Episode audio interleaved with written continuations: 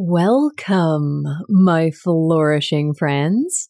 In today's episode, we get into how the breath helps the mind. We talk about the importance of the breath. We all know it's vital to life, of course, but how do we use it to help our mind be calmer and more at ease? And even perhaps help us through difficult situations. And on a day to day basis, it can help us to sleep better and have less anxiety. It's really good stuff. Let's dive in.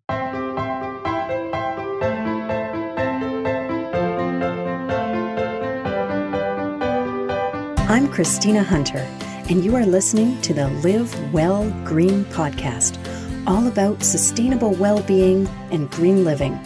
We explore how to do what is good for the planet and for ourselves in order to truly flourish.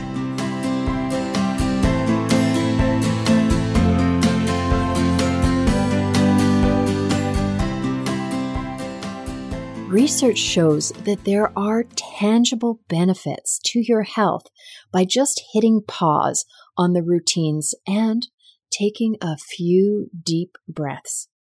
Our heart rate drops, our blood pressure lowers almost immediately, and the brain is flooded with oxygen, and our creativity increases while our anxiety decreases. If we do this deep breathing in nature, the benefits are multiplied. We see positive effects on our immune system and even on our learning.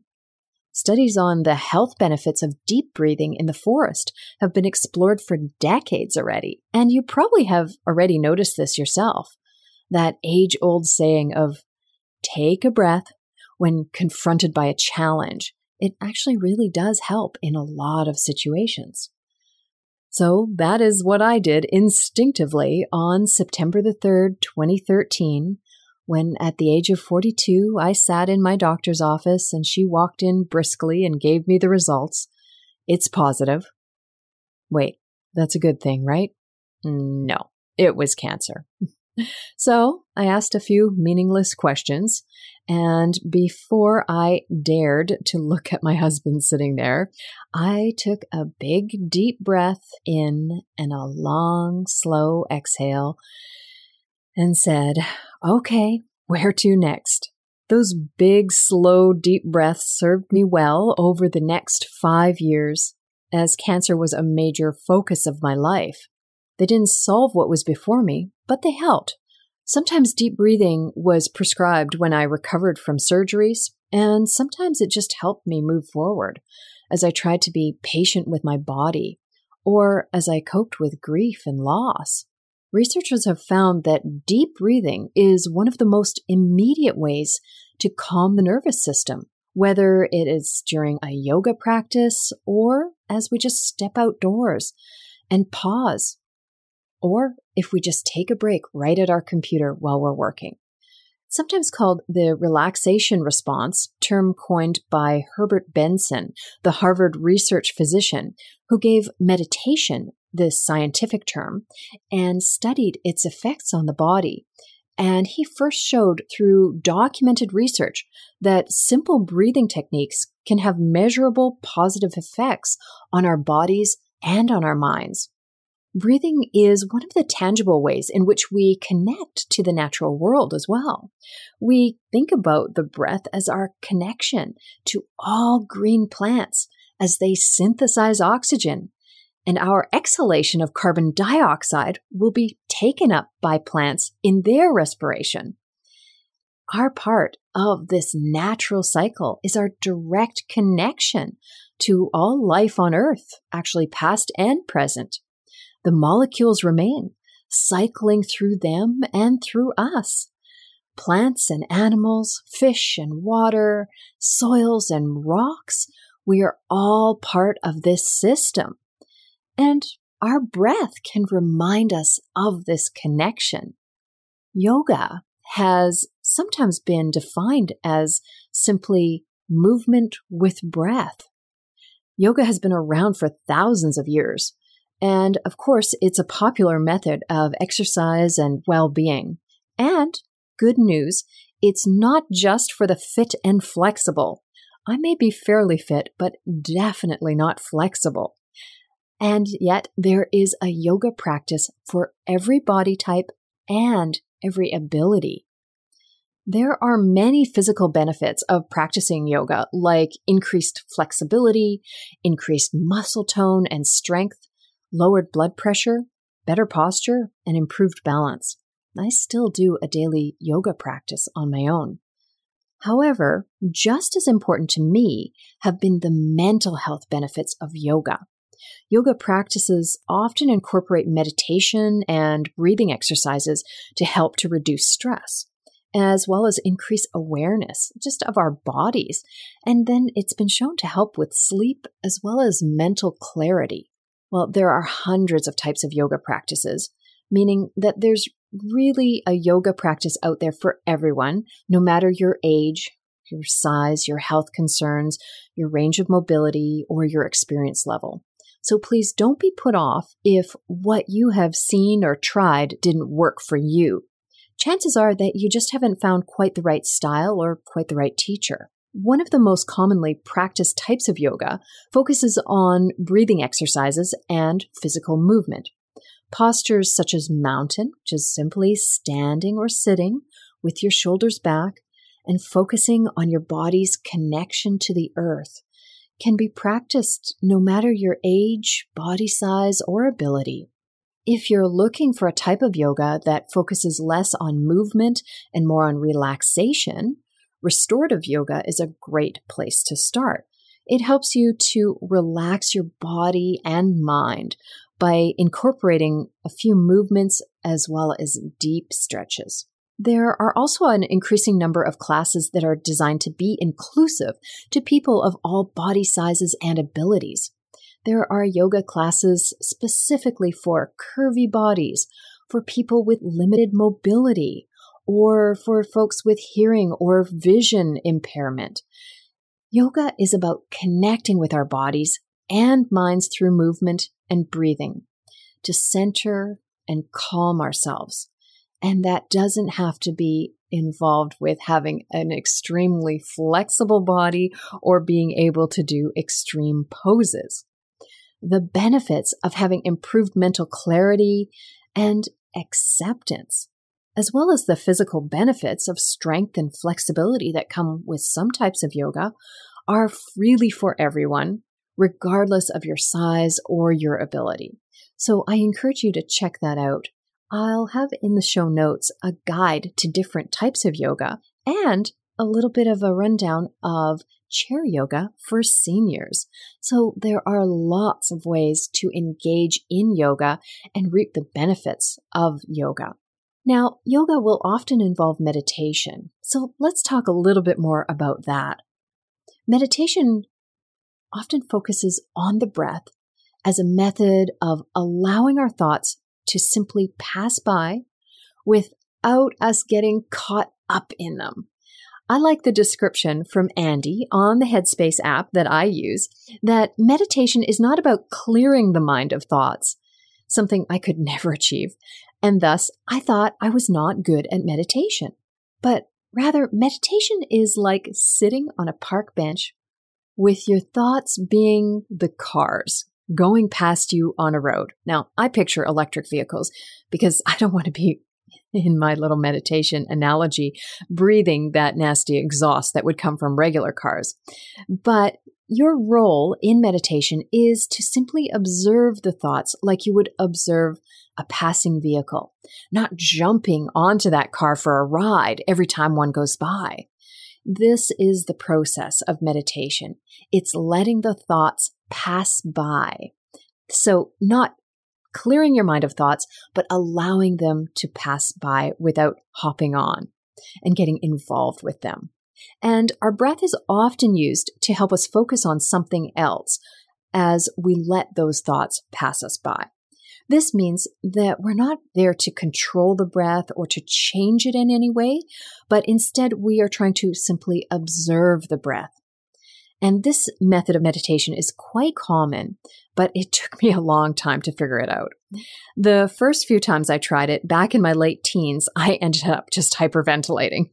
so when the teacher told me to focus on my breath, I couldn't help but to try to control it. And then it was really not very relaxing at all. And it just ended up increasing my stress levels. But when I was encouraged to try meditation again during and after my second cancer experience, I found that the instruction on how to do it was very helpful thanks to the app that I use, which is called Headspace. And there are plenty of meditation apps out there, and lots of them have free trials, but they might require a monthly or yearly subscription to unlock all of the available content. But you can do plenty of daily meditations through the free apps as well. Some of the popular options include sleepcove.com, insighttimer.com, and Headspace, as well as 10%. So those ones will be linked in the show notes as well, just for you to check out. I don't have any affiliation with any of them, although if Headspace ever wanted to, I would be open to it.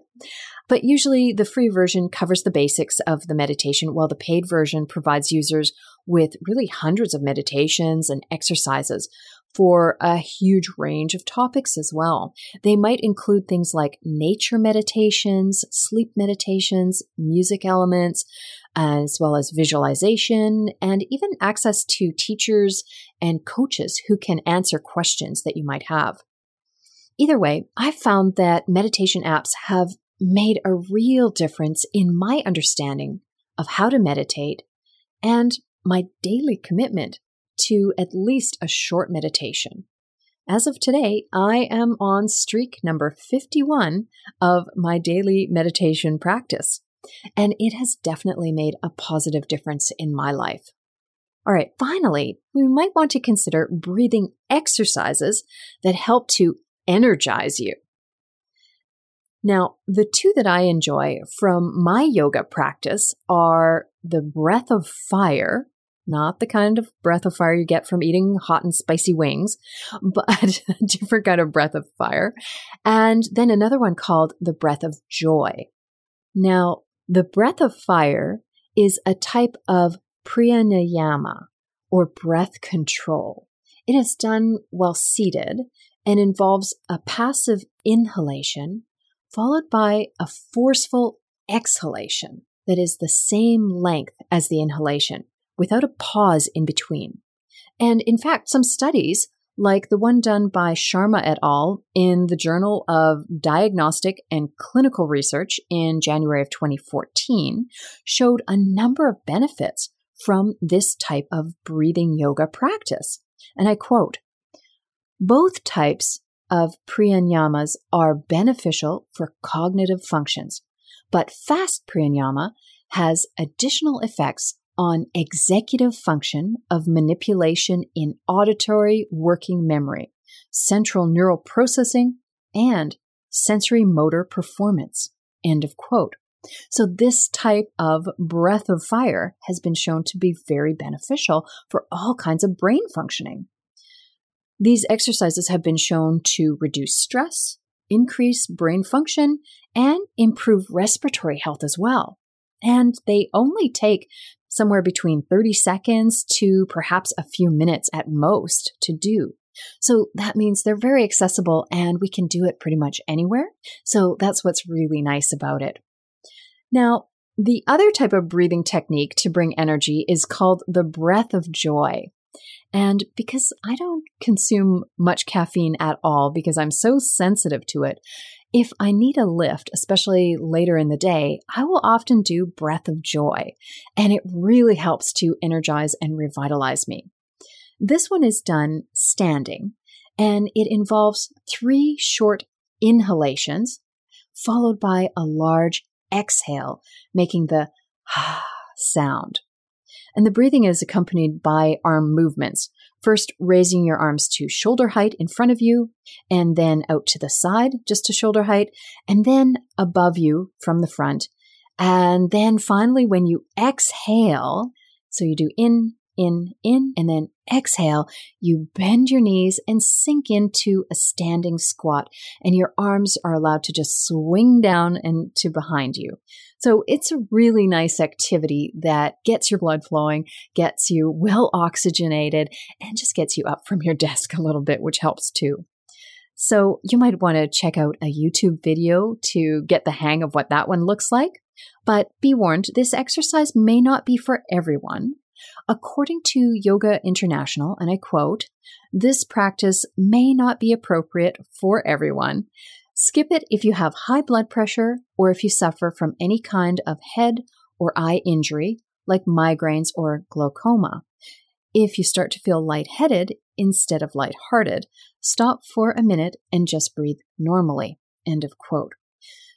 So, it is another great way to use the breath if that's the right one for you. But we all need to breathe, and focusing on the breath can be very useful to calm the mind, to help us relax, to help us to sleep better, or even to help us feel more energized. And there's really interesting evidence that's backing that up. So just choose which type of practice is best for you for what you need at that moment. So that is the answer to how the breath helps the mind. The key messages from today's episode are first that deep breathing does have the ability to slow down our nervous system and help to reduce stress, and that our breath directly connects us to all living things. And yoga can simply be defined as movement and breath. And there's a type of yoga suited to every body type and ability. So don't be put off by the term yoga or by feeling that you're not that flexible. Just go into it easily and cautiously and don't push yourself. And then meditation practice will often have us focus on our breath as a way to help us allow those thoughts to just pass by. And there are a variety of apps that can help to guide you. I use Headspace, but there are also great ones like 10%, Insight Timer, or the podcast Sleep Cove. Finally, breathing exercises can help you focus and reduce stress and increase your energy. Let me leave you with one final quote that comes from David Suzuki and Amanda McConnell who wrote in The Sacred Balance, and I quote, Every breath is a sacrament, an essential ritual. As we imbibe the sacred element, we are physically linked to all of our present biological relatives, countless generations that have preceded us, and those that will follow. End of quote. Oh, I love that idea of being connected not just to present living beings, but also to those from the past and those in the future. It's an incredible thought. Well, that's all for now. If you are interested in exploring these issues further, please head on over to my website. It is KristinaHunterFlourishing.com. That's Kristina with a K. There you'll find all kinds of free downloadable resources, including my Sustainable Wellbeing Starter Kit and the Green Home Guide. While you're there, sign up for my newsletter. It is full of resources and inspiration and news from the flourishing community, and it comes out once a week. If you are looking for a great way to send a gift to a friend with cancer, please check out theunexpectedgiftbox.com. And if you have some inspiration about breath work and meditation, please tag me on social media. I am at KH Flourishing. Finally, if you like what you are hearing, please leave me a review wherever you get your podcasts. I can't wait to talk to you again. Until then, live well green, my flourishing friends. Bye for now.